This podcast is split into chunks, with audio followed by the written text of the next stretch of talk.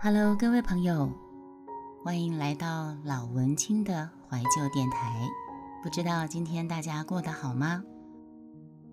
呃，今天想跟大家讲一个故事，一个叫做梦如这个女人她的故事。记得我第一次见到她是在一个冬天的下午，那天下着蒙蒙的寒雨。我是在一个读书会的聚会场合，看到他一个人坐在墙角，恬静无语地聆听在场所有人的发言。他脸上始终挂着浅浅的笑容，淡淡的笑。因为她是陌生的面孔，而且她是个极为漂亮的女人，我就多看她几眼。嗯，在当下。我直觉他的笑容背后有一股淡淡的忧郁，而他略施脂粉，可是却保养很好的面孔，实在是看不出他实际的年龄。等到轮到他自我介绍的时候，他就简单的介绍自己。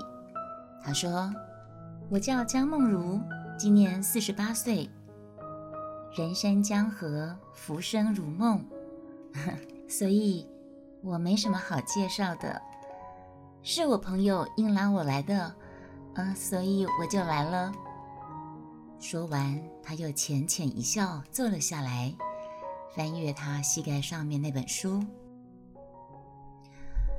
因为这次我们讨论的主题是关于外遇与家庭伦理的崩散，我注意到梦如的神情。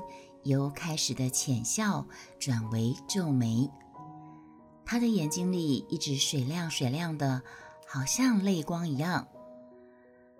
几个会员先后提出看法。小芳她一向思想特立独行，她觉得婚姻制度本来就不符合现代社会与人性，外遇只不过是满足自然的一种行为反应而已。所以我问她。如果你先生有外遇，你是不是也视为自然现象而不在意呢？小芳却理直气壮地说：“那当然不行啊！这个理论，呃，适用我，我可以，而不适用他。”说完，大家都笑了。最后，我请梦如发表她的看法。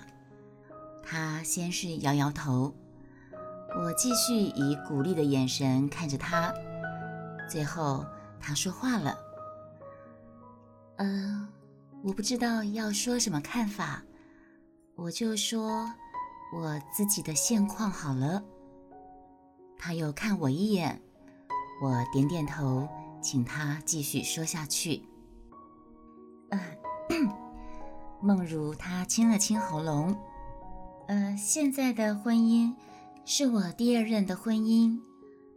嗯。前一段婚姻，我怀孕的时候，先生外遇，所以我们离婚了。后来认识现在的先生，他对我呵护备至，而且他不在乎我已经割掉子宫，没有办法再生小孩了。所以我告别了伤痛，我跟这个男人共组了幸福家庭。现在的我，继续梦想，还活在幸福当中。梦如他停顿了一下，我觉得他有点欲言又止。然后他用坚定的语气说出了这句让大家震惊的话：“就在今年初，我答应先生把外面的女人带回家一起住。嗯，因为这女孩子她怀孕了。”现场一阵沉默，我看了梦如的朋友丽丽一眼，她也是一脸惊讶的。梦如似乎鼓起勇气的继续说下去：“第一次面对外遇，那时候年轻，名为玉碎的心情选择离开。可是这一次，我想试试不同的选择。记得我爸爸说过，我长得美。”台湾人不是说“虽然不虽命”吗？我这一次，我愿意接受命运的安排。当晚结束座谈会后，我看到丽丽环着梦如的肩膀，正在跟她说话。我走过去，听到丽丽正在责怪她怎么不早告诉她。梦如笑着说：“这又不是什么光彩的事情，何必昭告天下呢？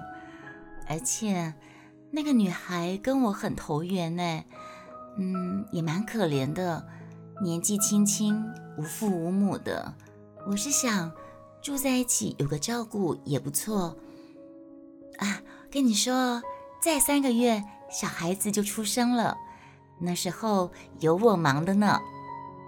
我一时不知道该说什么，只是衷心盼望他的内心真的像他所表现出来的那般恬淡无争，而我也希望他的包容跟委曲求全能够感动他先生跟那个外遇的女子，让他可以多一些存活的空间。使他幸福的美梦可以继续维持下去。之后几个月，梦如都不曾出现在我们的读书会里。我听丽丽说，她正忙着迎接小生命的诞生呢，天天开心愉悦地忙碌着，宛如做母亲的照顾自己即将生产的女儿一样，尽心尽力，无怨无悔。丽丽说。那个女孩差她老公整整三十岁呢，当女儿都当得起啦。这个男人哦，丽丽不以为然地唠叨着。有一天半夜，我被丽丽的电话吵醒，她惊慌失措的哭喊声把我惊出一身冷汗。你快来，你快来，梦如她自杀了，正在急救。今天我们就先说到这儿。大家下次再见。